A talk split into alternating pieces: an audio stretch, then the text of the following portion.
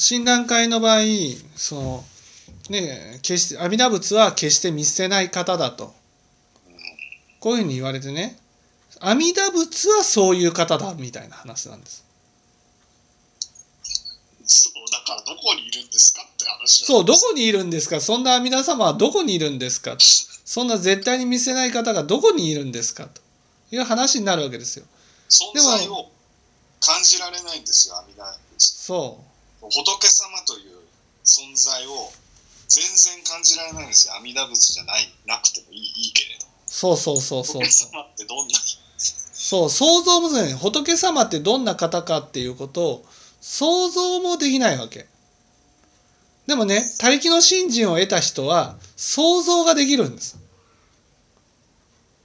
そしたらね想像のできない人に対して想像のできる人が教えるためには実際にやるしかないじゃないですか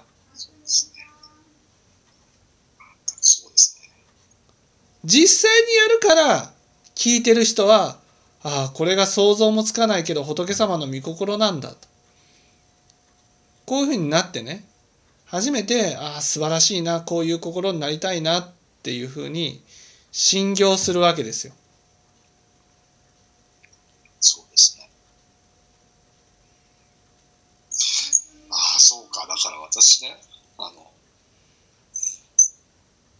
あの会にいた時は別に別に高森先生みたいになりたいと思ったことないです。阿弥陀仏の救いに会いたいという声を聞きたいというそういう願いはまああったりそその想像もつかない。あの感じられない けれどね。そういう言葉の上ではそういう気持ちはあった。ああいう人になりたいと思いますそれは思ったことないですね今今言われてみればそうでも多くの人は高森先生を通して阿弥陀仏をの存在を知るわけですよね。だからね高森先生も言ってたわけですよ。私を通してしかね阿弥陀仏の存在を知ることはできないと。どうか私の存在を通してね阿弥陀仏が増しますことを知ってほしいと。そのね高森先生が除名したらですよ。本当に阿弥陀様はいるんですか？って話になるじゃないですか。そうですよユダヤユダヤ教のエホバさんみたいに罰を当てる神様じゃないですか。そうそうそうそうそう。しかもね僕本当思いますよ。白手袋でねそのほとあの阿弥陀仏のいろんなご名号をやらなくちゃいけないとかねもうななんかねすごい恐れ多い恐れ多い方になってるわけですよ。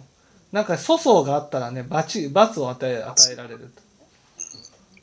なのでだしょ昌磨同業もさそのごあの本堂についてお寺に歩いて行ってねとかちょっと遠くのところにみんなで行ったみたいですよ。であの入ったらあのお仏壇の前でゴロッとひっくり返ってね お前そんなそんなあのことしちゃダメじゃないかって言われたらいやー親の前じゃ遠慮はいらぬってねそういうお前はママ子じゃろって話書いてあるんだけどうん。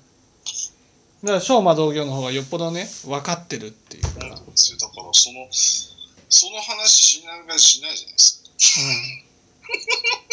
昭和同業のこう好きで結構いろんな話出てくるのに。その話は出ないでしょ？うん。その本あの昭和ありのままの木って本あの北陸の古本屋から通販で取り寄せてね読んでさ初めて見たもん。まあまあだからねうんそうですよね。だから結局うん